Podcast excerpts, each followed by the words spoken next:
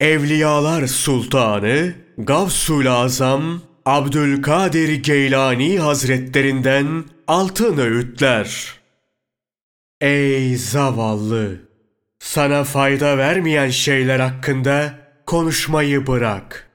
Dünya ve ahirette sana fayda verecek işlerle uğraş. Boş işlerle uğraşmayı bırak. Kalbinden dünya düşüncelerini çıkar. Çünkü yakında dünyadan alınacak, ahirete götürüleceksin. Dünyada rahat ve hoş bir hayat arama.